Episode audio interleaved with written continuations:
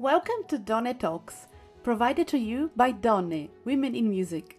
I am your host, Gabriella DiLaccio, and in every episode I interview guests who are amplifying change, people who are using their voices and their positions to create bigger impact in our society. Today's guest is Rachel Walker Mason, a multi-award-winning musician, singer, and songwriter. Rachel was named Woman of the Year in 2020 and hailed as an inspiration by Prince Harry. She has also received the Lockdown Hero Award for her work creating the International Arts Festival Unlock Your Talent, which received worldwide acclaim for its support and fundraising for mental health. I'm one of those people, when something tough happens, you just think, I'll just knuckle down and get through it, because there isn't really much option. And with most things in life, I can just power on through, and just with sheer determination, I can get through it.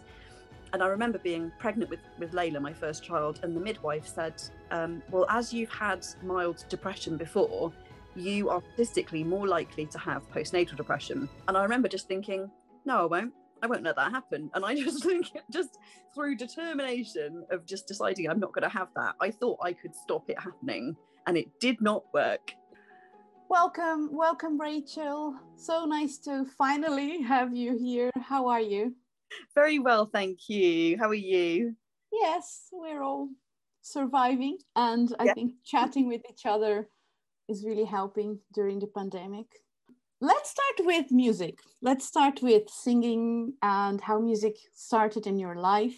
If you can tell us a little bit more about that. Sure. So I've been singing since I was a very little girl. Like I don't remember a time where I wasn't singing. And my parents always tell stories about me picking up entire pop songs and singing them as an 18-month-old. I'd sing whatever was in the charts and things. Yeah, I just seemed to absorb pop music, which I thought everybody did, but apparently that's not normal. No, not really, no. And I also have a condition called synesthesia, where I see music as colours, and I can taste music as well. So I'd grown up with that almost like extra sense, which is really fun. It's like people refer to any music or special music. No, any music. Any music, yeah. So it's I kind of. Yeah, so it makes plotting lighting for shows quite easy, because I can just see what the colour of the song is, which is an odd. That's fantastic. But does it change? Does it ever change, or that song or piece of music will ever be the same colour? That's fascinating. It tends to be, yeah. Once the first time I hear it, it tends to be a particular colour, and it always is. Although when I was pregnant, my synesthesia seemed to change a little bit. I think my senses got a bit more heightened because I was pregnant, so it's quite an odd sense to have, but it's quite common in musicians. And it is. Well, I don't think it's that common, because I never met another musician who had it. Yeah, no, I haven't. Have you? My niece has it actually, and she's a little girl. But we talk about different colours in songs, and I know a few children who have it, and they just say, so this one's in F major, which is yellow, and, and I'm like, okay, yeah. It's so you have perfect pitch as well, or no? No, I don't. I've got kind of relative pitch, but I don't have perfect pitch, which people are always disappointed that musicians don't all have that. So you probably do. But, I really tried when I was a kid. I just was fascinated. I want to have perfect pitch. But anyway, sorry, I'm so sorry. Then you continued, I guess, in school singing and then I started having singing lessons, and my singing teacher was a classical singer, so I did lots of classical things as I was a teenager. So I was singing. I've got kind of like a light soprano operatic. When I do classical things, it's a very light soubrette voice. So I could do little bits of opera and, art songs and things. And then I went to do my degree in music. So during the day I was singing classical things, and then at night I was working in a studio recording my first pop album of stuff that I'd written. So it was back when I wasn't so tired, I could kind of burn the midnight oil. But hold on, so you started doing a music degree And yes. Then when did you start writing your own songs? Was that during university already? Well, I'd always written my own songs. Like I think from the age of about 4, I had song lyrics in my head, and I would write them down. So I wrote songs all the way through primary school, secondary school, and things. And then it was only when I got to university, I thought, oh, I'd actually quite like to pursue this. I'd already started realising I wasn't really cut out to be a classical singer. I didn't have enough power in my voice to make it as a classical singer, and I was starting to feel that I didn't think that was the path for me. And so I was pursuing kind of out of university hours. I was doing my kind of pop songs and things, but still really enjoyed studying all of the elements of music. So, you know, the history of jazz and all the kind of really fundamental things in music, orchestration and things that I use now still in my songwriting. It's still a brilliant degree. But I just decided within my own performance abilities, I'd sort of gone down a different route during that time. So yeah, so I started to write my own. So you didn't really have training in composition to start writing? Only in the sense that I did GCSE music, so you do kind of composition within that. But other than that, not really, no. I just really liked writing songs. I played the piano and things, so I've loved writing poetry and lyrics and things, so I just those lyrics would just sort of fall out of me. I'd just, you know, other people can do really normal things and there's me not, you know, I can't do normal stuff, but music comes out of me. Just write music. And then after my degree, I sort of did a few various jobs and things, and then started working as a singing teacher, which I loved doing. So many students and teaching lots of different styles. And then I decided that during that I wanted to do a master's in songwriting, because I thought, okay, if I'm going to do this as a career, I want to really know what I'm doing. So I did a part-time master's in songwriting, which was amazing. So I learned loads of different techniques and different skills. And it was just here in London. It was in Bath. So I'm out in Somerset. I live out. Oh yes, sorry. That's okay. We can't see it on Zoom, guys. So there's a university near me called Bath Spa that does a part-time like songwriting masters. So I could do that while I was still working. So that was really nice to be able to do that over 2 years. And it was really enlightening. There were so many things that I'd not considered, and so you and I were saying about technology before, because I was raised as a classical singer, I didn't really know what I was doing with technology, you know, singing into a mic and learning how to sequence tracks and that kind of thing. It's just something I'd never done before, because classical singers, we just stand up and sing. That's what we do. Yes, and we were, just before we started recording, we were talking this off stage, because as a classical singer, and I'm sure many of my colleagues out there will sympathize with me, because the pandemic, you know, is very hard for us, because we normally sing without a mic in a lovely room with a nice acoustic, and we are used to power through the voice. And every time I try to do that with my iPhone, it sounds absolutely awful. So I have to sing super quiet, and then I bought a mic trying to improve. I don't even know how to set it up.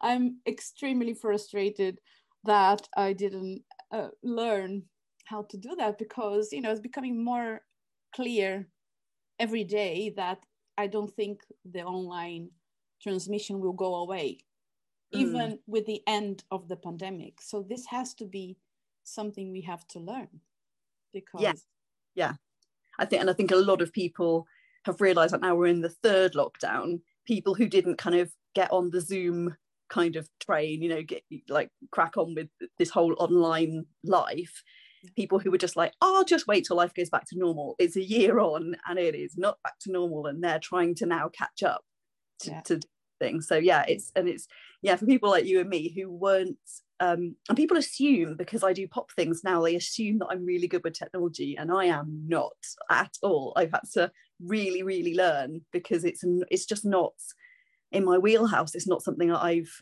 ever done. So it's a skill set I've had to gain, even though I'm not particularly interested in it. I just want to write songs and sing a bit, and I'm like, I'm not really. And do you write old style on the piano, or do you use a program? A bit of both, really. It depends what I'm doing. So yeah, I quite often sit at my piano and write, and I often co-write with other people, so they're often playing guitars or things. And I wrote the song with a dance producer the other day, so she was making a dance track at the same on Zoom while we were making up the song. So it kind of varies depending on the genre of the music, but yeah. So I've had to really kind of get on with the technology side of it to keep up with everything else that's going on. So after you've done your masters, then you started just writing songs. Yeah, I think it gave me a lot more confidence to think, actually, I can do this. And so I started reaching out to other songwriters. The thing that I realised during my masters was that I love writing with other people. One of the modules was collaborative writing. And I just loved co-writing with another person, because you get that energy and two sets of skills in the same room, and you can bounce off each other. And if one of you's good at one thing, the other one might be good at something the other one's not as good at. And it just is such a lovely balance. And you create something that you wouldn't have been able to create without the other person. And so I realised that I wanted to be a co-writer more than anything else. So since then, I've been working with lots of different artists, and sometimes we record things ourselves that we've written, other times we give the song to another artist. Mm-hmm. And I've been able to do that even more during lockdown, because no one's doing anything. You know, all us musicians can't tour, we can't perform, we can't do our normal jobs. Yeah. So people that you've wanted to write with are now available. Yeah. They're just sitting at home as well, in their, you know, just chilling out, not having anything to do. So we just hop on a Zoom call together and write a song.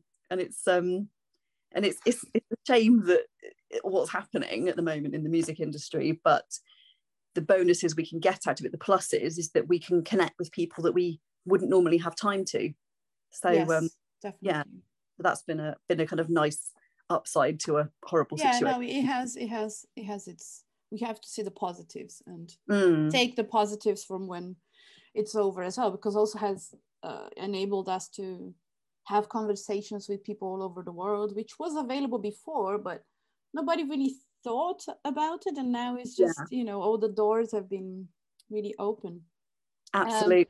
Well, because this, Donne Foundation is focused on women in music, but not only music, but let's talk about women in music.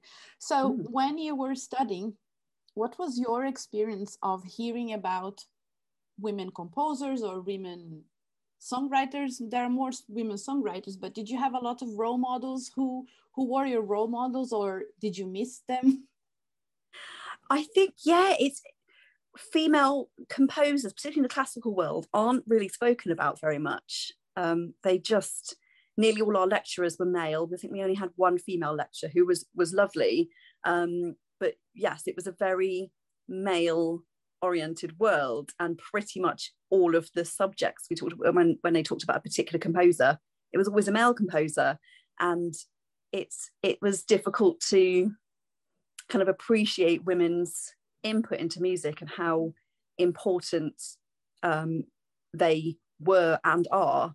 And how much harder it is to be able to do anything as a woman, particularly back then when you know, classical music was then the current thing. Like, you weren't allowed to do things if you were a woman. It was just not allowed. And so, and then moving into kind of songwriting, it's still a very male world, but there are more female songwriters who I really admire, who have been around for, like, Diane Warren, who's amazing, and Amy Wodge is one of my favorite writers. She writes with Ed Sheeran quite often, and Tori Amos, Sarah McLachlan. There's lots of them. They're often American. There seem to be from kind of days gone by, there seem to be fewer British ones, but I think there's a lot more emphasis on women in music now, because we've realized that we know there's an imbalance, but there's now an effort to redress the balance. And so like your podcast is a big support in that, and there's lots of sort of women in music and different groups. Yes, definitely there's a new movement has started, probably with the Me Too. But you know, from my experience, I don't know, you tell me about the pop world, you would know more. But of course, this year we didn't have them in concerts. It's difficult to judge, but we can judge by the things you see online, that the concerts that are being broadcast and the music that we hear on the radio. And there is this idea that because we hear more women, that the problem has been addressed. But if you start quantifying, actually the change is quite small, a lot more to be done. And I think when I started the project Donne, I didn't know the women, you know. I came across them like 2016, 17, thousands and thousands of women composers in the history of music. You know, my life has been studying music. Yes, performing music, classical music, Baroque music, and I'm used to research and find new composers. So it kind of became very clear to me that I couldn't not do nothing anymore, because if I did nothing, you know, and it's not enough just saying, oh yes, of course I support equality or support diversity, you know. If you're not doing something every day, and I think you can talk about that as well, because you do so much in so many other fields, which we will talk if we have enough time. But when you started then submitting your songs, or did you find any more difficulties as a woman, or was it smooth, the beginning of your career? I think, well, I'm not sure I found that more difficult. I think just being a new writer is difficult, whoever you are, because people are just like, well, who are you? Why should I listen to your music? So it's difficult to make headway either way.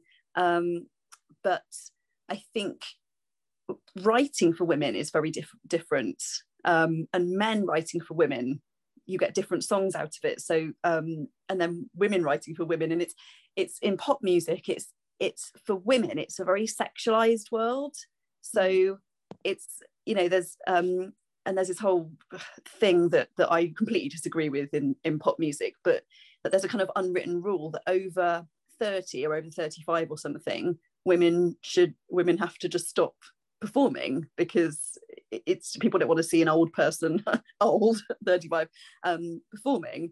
And Madonna's kind of the only exception to that rule. She just, you know, carries on doing things. But remember Katie Tunstall, who is a bit older than me, but not much. She was still trying to break into the industry at age 30, and she was told that she was too old to start in it, and which is appalling, because she had so much talent, and she, when she finally got into the industry and everybody could hear her music, everyone was really impressed, and she's done brilliant things. But with men, they can carry on writing and performing and things until they're 100 or something. People don't seem to mind when they're older. You know, Tom Jones is 80 now and he's still performing and he sounds amazing, and people don't mind that he looks like an 80-year-old. Like, that's a pretty well-preserved 80-year-old, I have to say. But people wouldn't. There's almost like a kind of disgust against an 80-year-old woman performing. But do you think the disgust is from the public, or is this something that there are, like, you have the gatekeepers who are just, you know, not giving? Because I think the audiences would, you know, okay, I'm a woman, of course I wouldn't mind seeing a 30 something, 40, 50 years old woman performing. I would love it.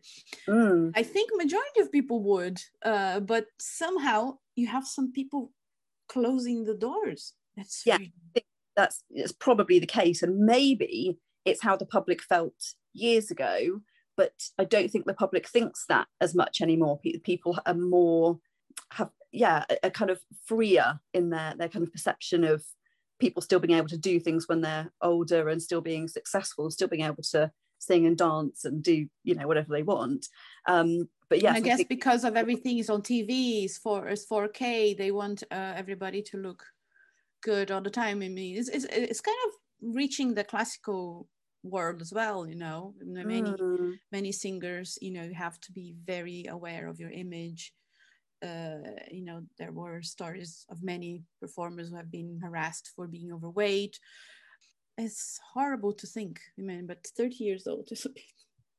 I know, I'm like, I'm already 10 years past it then. And hello. It's, yeah, it's a really sad kind of state of affairs when you think, what's the point then? You kind of feel like, well, if that's what the world is, then what's the point in trying?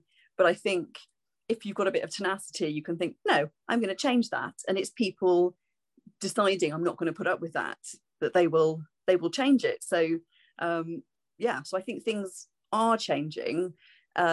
It's just quite a slow process to kind of filter all the way up to the top.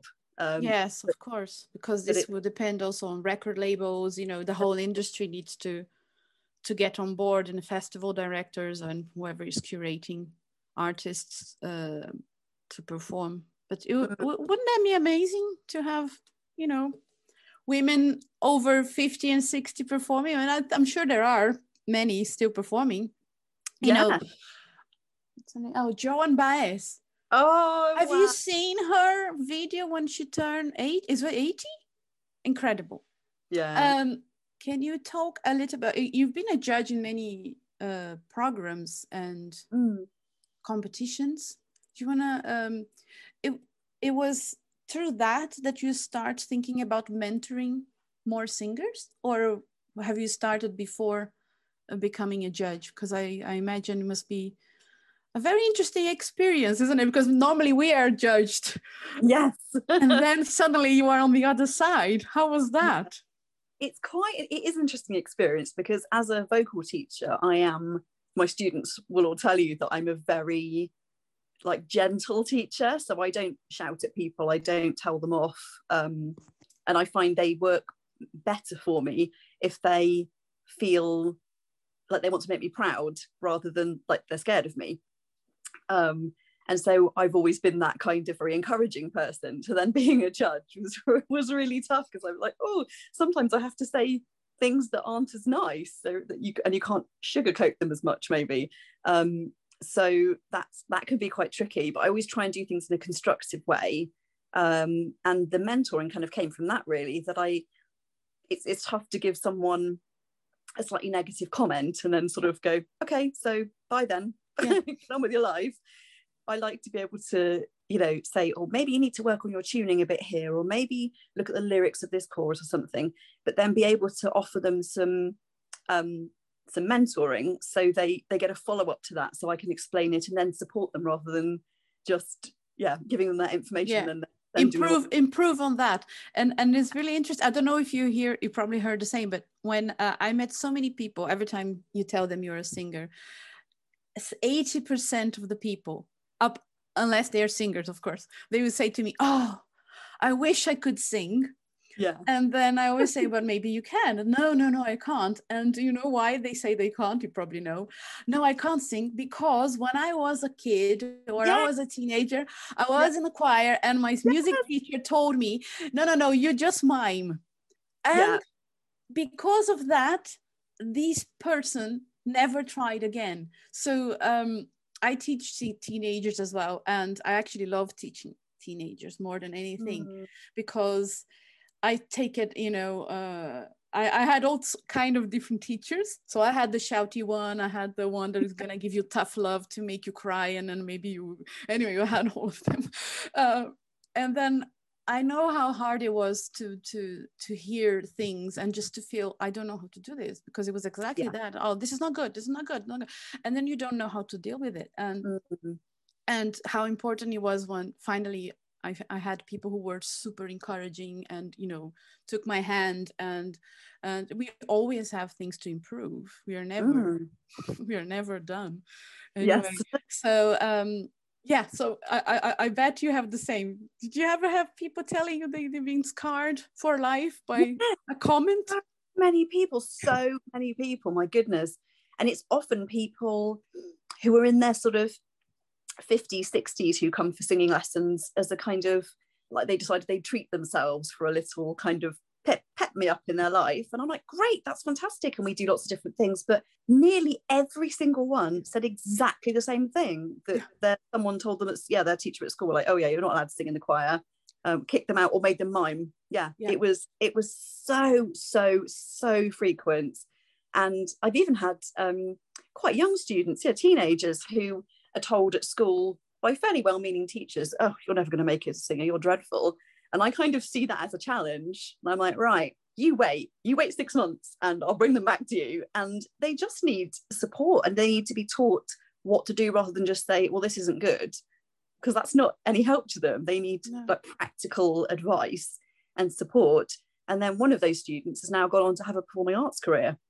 And she was told at school that she'd never make it as a singer because she didn't have the skills, and but she had the passion. She was such a hard worker, and I knew I could get her to that point with the right kind of support. And it was just wonderful seeing her get into her performing arts degree and do really well. I just felt so proud that she had clung on to my kind of advice rather than taking what the other teacher said to heart, because she could have just easily stopped and said, oh, well, I won't do that. And then if someone's told me I'm terrible.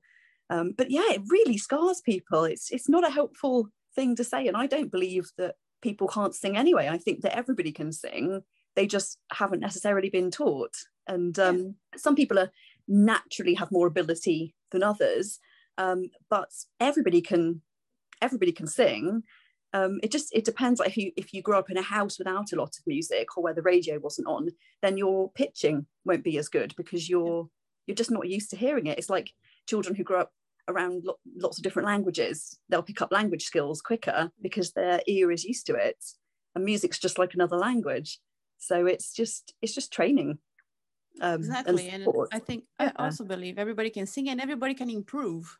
Yeah, so that's the best thing. Yeah, I think people have this idea that singers have a born talent. You are born with it, and we know that of course a little bit of talent and it helps, but is what 30% of the job. Yeah, the rest of it is a lot of other things, a lot of resilience, a lot of not giving up. But we all do what we do because we love it. Nobody follows a career because I'm gonna be a classical musician because I'm gonna be famous and millionaire. No, says nobody ever. Oh, but so which show? Do you want to tell us which show you one of them? How has it been on TV, and how was the experience of being in the panel? Because I think I stopped you. That was So I'd had a baby 3 months before that when I did that. So I still had a brain that was just mush after having a baby. No. So that was back in 2017. That was for Sky One. We did Sing: Ultimate A Cappella. So I'd done quite a bit of judging for a cappella competitions across the country, and I'd done a lot of show choir things, and so I didn't even apply for that. They just emailed me kind of out of the blue, and I was there in my joggers with baby sick all over me and my changing a nappy, and I got this email from them saying we're creating this brand new TV show, and we want, instead of kind of celebrity judges giving little sound bites, we want actual experts judges, and we'd really like much better. When you can actually say something useful rather than like, oh, you made it your own, and you think, I'll hear that said, or So I initially said no, because I said, well, I've just had a baby. I don't think you want me for TV in the state I'm in at the moment. I don't look TV ready. And I said, I've got a 3-month-old, so I can't leave her here, because it meant a week of filming in London, and I obviously couldn't leave her behind. And they were so keen on having me that they made it possible for my husband to come as well, and they set us up in like a suite in London. Amazing. And they were so lovely. They were just an amazing team that ran that show, and they made it possible for me as a new mum to have a role in that show. They could have easily just said, no, we'll just get a different judge. That would have been so much easier for them to just... You see, but this proves to me that there is hope in the industry, because, you know, it depends only on the person, you know, the producer or the person being open-minded. It will open a lot of doors to a lot of people. It's wonderful. Absolutely. And they were just so supportive and lovely. And I didn't know at the time, but Cat Deeley was the host, and she was lovely. She was actually pregnant at the time with her second child. So She looked so tall and slim, you couldn't actually tell. She was about, I think, 2 or 3 months pregnant. So she was, you know, probably not feeling 100%, because, you know, you're a bit, you know, morning sick at that point and things. But yeah, so they were able to support Cat through that, and me with my new baby. So they were wonderful. Just amazing. They made that possible for me to be part of it. And that changed my life in a lot of really unexpected ways, you know, working with other people on the panel who were people I'd always admired, and I'm like, oh my goodness, I'm actually sitting next to them and deemed a peer of us. Like, oh, exactly. And I got to work with like the Swingles and Midyore and Gregory Porter and all these different people who I never thought I'd ever have contact with them, I'd ever be on the same program as them. Like, how would that ever happen? And it was just incredible to be kind of almost like given that stamp of approval to be on that show. And then it's well deserved it. Well, I didn't feel like it at the time. I was there in maternity wear on the bottom half, well, sparkly on the top. I was like, I sit behind a desk, it's fine. No one can see how fat I look at the moment. And it was just a wonderful, wonderful experience. And then it made it kind of not easier to get work after that, but once you've got that on your CV, people say, oh, well, you must be someone if you got chosen for that. So it kind of, it got me into other things. Yes. And I was able to help out a lot of charities, do lots of work for them, because I was not exactly a celebrity. I'm definitely not a celebrity, but I had a connection to something that was quite big on TV. So I was able to kind of use that to help other people, and that was a real privilege to be able to do that. So I did some work for Well Child for them, alongside David Webb, who's not a singer. He and I judge that, and we have a brilliant time judging that, and we support the winning school choir through that and give them some coaching, because they perform in front of Prince Harry and Meghan Markle. Yes. So it's quite nerve-wracking for a school choir. Yes. And then, it's a real privilege to be able to do that. And it must have been a wonderful experience, and also to be part of it and to contribute. And I know you got a super compliment from Prince Harry, didn't you? Oh, yes. And I was pregnant then as well. I was pregnant with my second child, and I was enormous. I looked like a barrage balloon. My second child but being pregnant doesn't stop you being brilliant.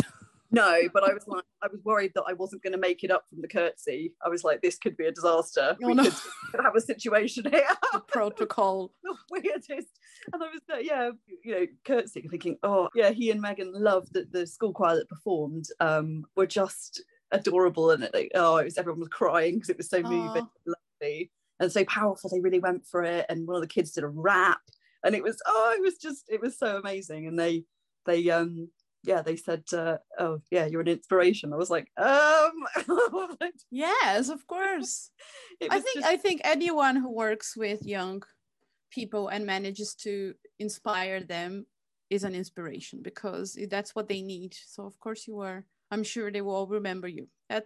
Don't you remember you're inspiring people in your life? And it sometimes was one teacher, sometimes was one person who said this. I always remember them, and we carry these people with us. So I'm sure they will carry you with them. If you're enjoying this podcast, there are 3 simple things you can do to support our work. First, subscribe. This way you will never miss an episode. Second, tell about us to a friend or a family member. You always have someone to share the stories of this interview. Third, give us a review on iTunes or whatever other channel you subscribe. This way, you will be helping others to find our podcast. Can we talk about something which is mental health and maternal postnatal depression? Because I'm sure many people will would like to hear that. Is it still a taboo? Do women still find it difficult to talk about? You wrote a book about, you have a fantastic workshop as well. So could you tell us your experience? How was it for you to share all this in a book, and how, what made you want to help more women telling your journey as well? Yeah, it was a horrible experience. And I'm one of those people, I don't know if you're the same, where you just think when something tough happens, you just think, I'll just knuckle down and get through it, because there isn't really much option. And with most things in life, I can just power on through, and just with sheer determination, I can get through it. And I remember being pregnant with Layla, my first child, and the midwife said, well, as you've had mild depression before, you are statistically more likely to have postnatal depression. And I remember just thinking, no, I won't let that happen. And I just think, just through determination of just deciding I'm not going to have that, I thought I could stop it happening, and it did not work. And it was a really difficult birth that went on and on and on, and it was I struggled to establish breastfeeding, and a lot of the kind of triggers that tend to set up having postnatal depression. Yeah, so I had really bad postnatal depression, but I didn't tell anyone because I felt so ashamed, because, you know, I've got this, my husband and I had this long awaited baby that we weren't sure we'd be able to have, and then we've suddenly got this perfect daughter, and you just feel so ungrateful that you've got this child and you're struggling so much. And I was having almost like hallucinations of like really terrible things happening, and it was really frightening, but I didn't tell anyone because I thought, I think I'm insane. And then if I tell anyone, they'll take my child away from me. So you get kind of trapped into this cycle of punishing yourself for being a terrible person, but knowing you can't go for help because you're a terrible person. And it's awful. It's really, really difficult. And so I did actually film the TV show, Sing: Ultimate A Cappella, during that time. So I could put a face on and like, ta-da, everything's fine. But I was really struggling behind the scenes. And it took me about 6 months to actually admit to my husband that I had postnatal depression. By that point, the psychosis kind of elements had kind of passed.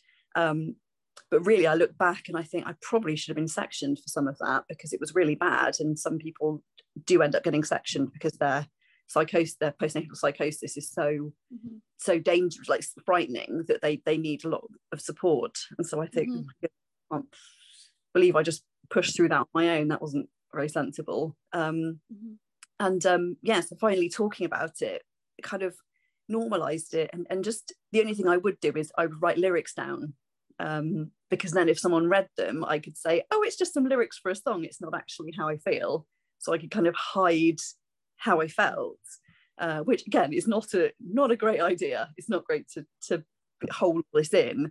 And the other thing I would do is I would go on social media and look up lots of accounts. You know, people like Chrissy Teigen would talk quite often about her postnatal depression. That really helped me, actually, because I thought, oh my goodness, so many of her symptoms were exactly like mine. And I thought, oh, that's really similar. I think that's probably what it is. And then Laura Dockerill, who's Adele's best friend, Adele actually kind of noticed that Laura had postpartum psychosis, and helped her get support. And her book is amazing. I read that and it really resonated with me. I thought, oh my goodness, this is so much of what I felt. And you suddenly realise, and then, so those are kind of famous people, but then really normal people gone through the same thing. And a lot of them are very willing to talk about it on their blogs and on their Instagram and things. And so I started reaching out to people, and we'd chat, and because I knew they understood, and they won't judge you because they have thought exactly the same things, and they say the same, like, yeah, I thought they'd take my baby away. I was like, yeah, that's what I thought. And you kind of realise that you're not alone in those thoughts. And so then after I had my second child, and the same thing happened again with the postnatal depression, which is likely to happen, so I was kind of anticipating it, but I went for help straight away and told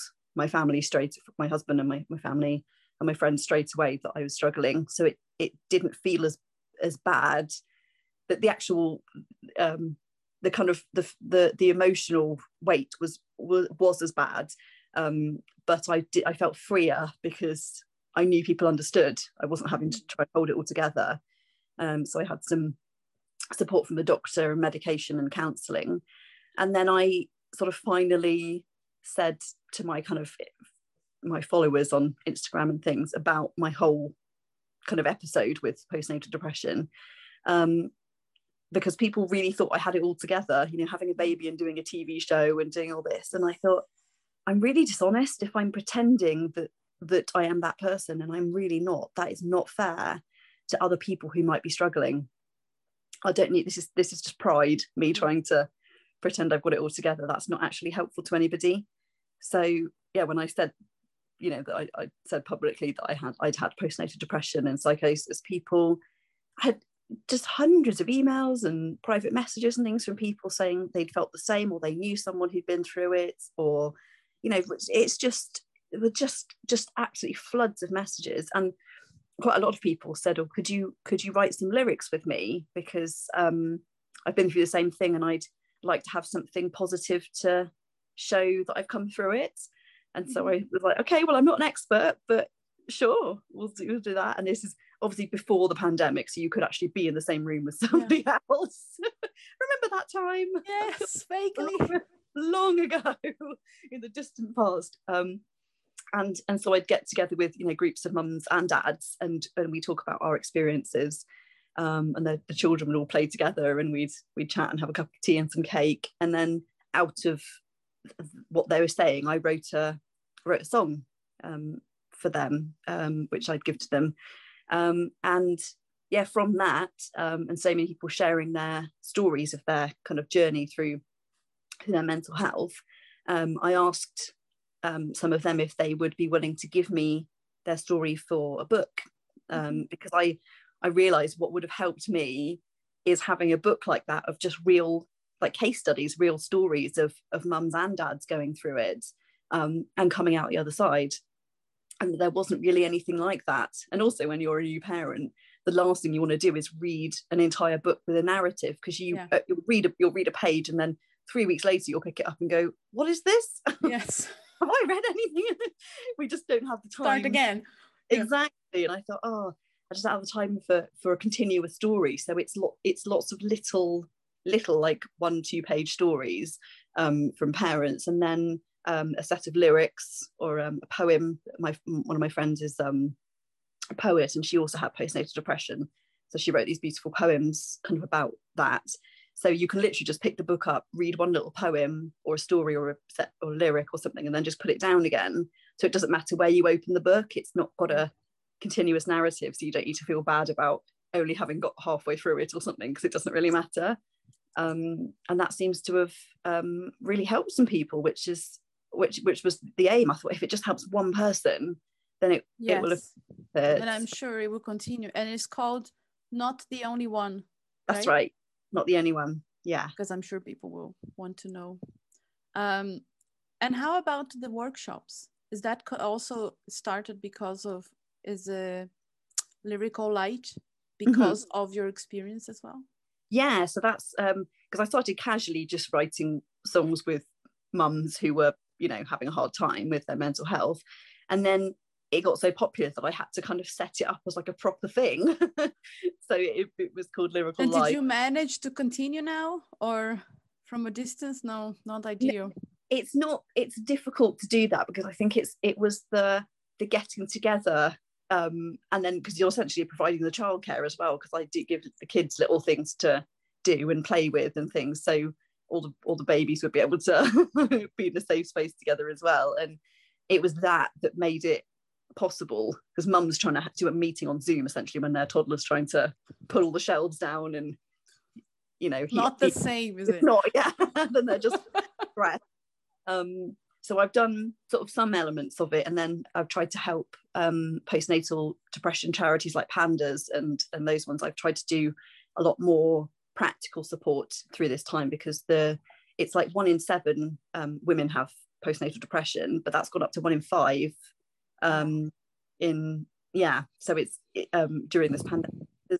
Women are giving birth on their own, they're not able to have visitors, they're not able to have that level of support, because it sounds like you had a great support on your husband, but you also have lots of women who don't have that as well, isn't it? So it must be so lonely. Yes, yeah, and I just don't know how people are. I think they're absolute heroes for having a baby during a pandemic, and it wouldn't have been something anyone planned. They were just, you know, pregnant, and then suddenly this pandemic happened, and it's, you know, having to kind of get through that, having a baby and being kind of on your own is just so hard. I just absolutely take my hats off to these incredible people, because I know I couldn't have done that. You probably could. Well, I guess in the circumstance, there's not much option, is there? That's it. Yeah, as you said, we get on with it. Yes. Well, we don't have enough time to talk about everything, but there is one thing I would like to talk before we finish, which is, I know you have many musical projects, but I also know you've been raising money for charities that support Black youth. Mm. And is that something new? Is that something that happened because of something? If you would like to tell us more. Sure. Well, it was kind of triggered by the death of George Floyd, murder of George Floyd, I should say, which really deeply impacted me. And I think being in the UK as well, we don't see as much racial violence. I know it happens, but it just seems absolutely horrific in America. And that, I think, the whole world was shaken by that death.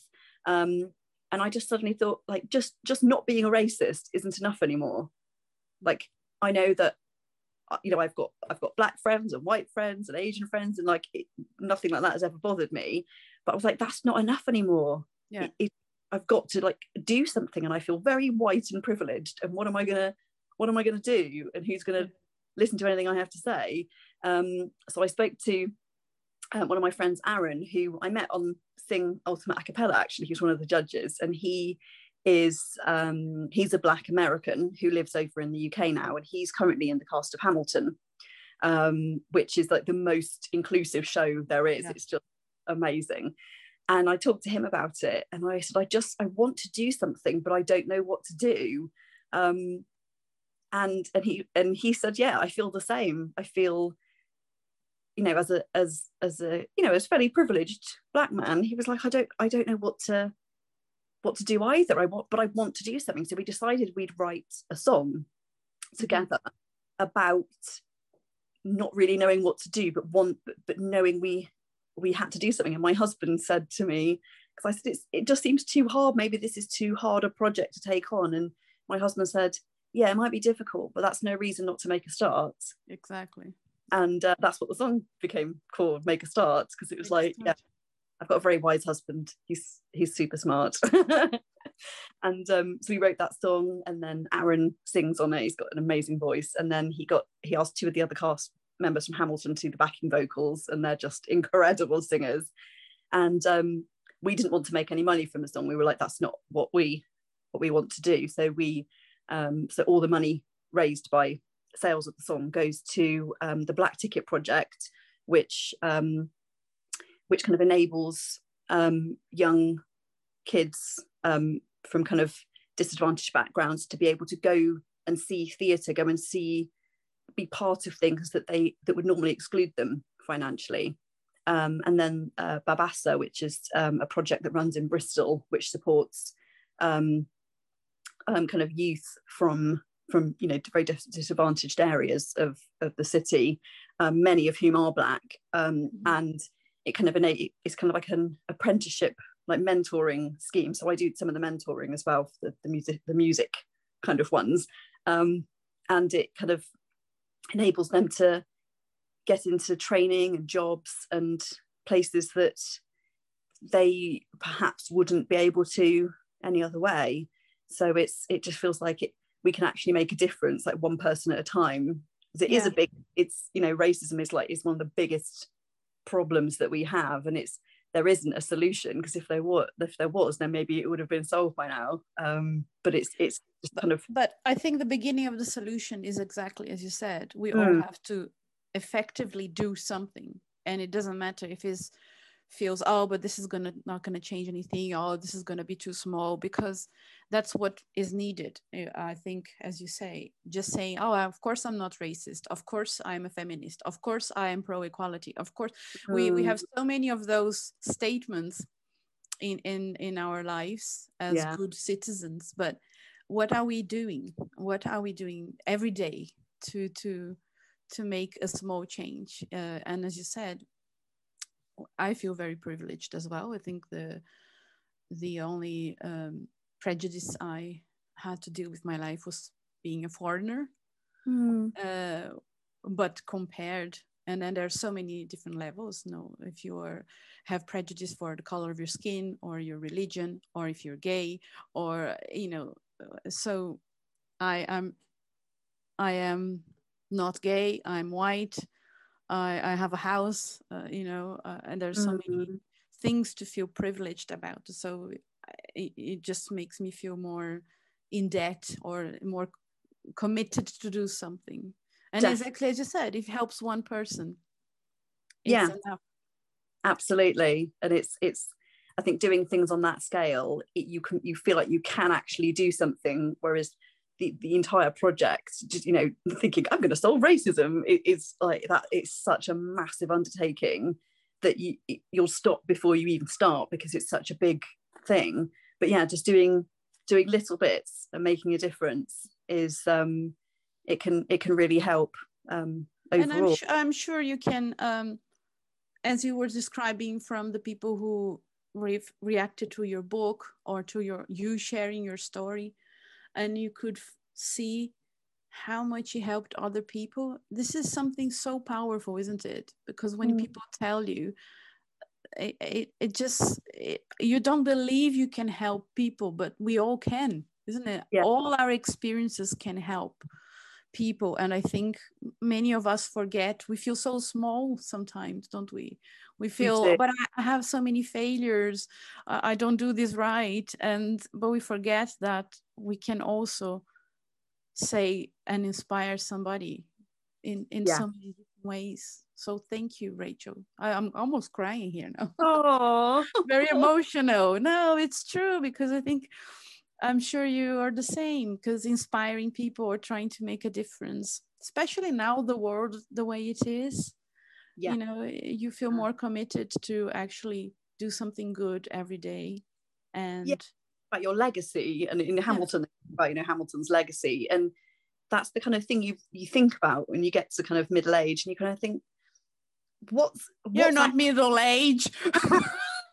I am, I'm 40 now, but it's like you just sort of think, what's important in life? Is it kind of buying lots of stuff, or is it having lots of holidays, or is it it's kind of, you kind of start to reassess what actually matters and what you want your legacy to be. Like, if you want to have done good things that are going to help people and going to keep helping people, then it feels like those are the things to invest your time in and your heart in. And none of us are perfect, but it's actually just trying to do something even if you're not perfect. And it's a big thing to kind of undertake, but it's possible. We can all make a difference, definitely. And you're definitely planting your seeds to your legacy. Oh, thank you so much. Stay in touch. Can you please just now tell people where to find you, your website, your everything? It will be on the website with the podcast, but just in case. Cool. So my Instagram is Rachel Walker Mason. My Facebook is Rachel Walker Mason. Twitter is Rach Walker Mason, because I couldn't have the L bit in because there aren't enough letters. And my website's just about to be redone, but at the moment it's Rachel Mason Music, but that will be rachelwalkermason.com fairly soon. Wonderful. And her book is Not the Only One, and the workshops are called Lyrical Light, but everything is in your website. Thank you so much for being here with me today. Thank you. For listeners wanting to learn more about Donne and everything that we do, please visit our website on www.donne-uk.org.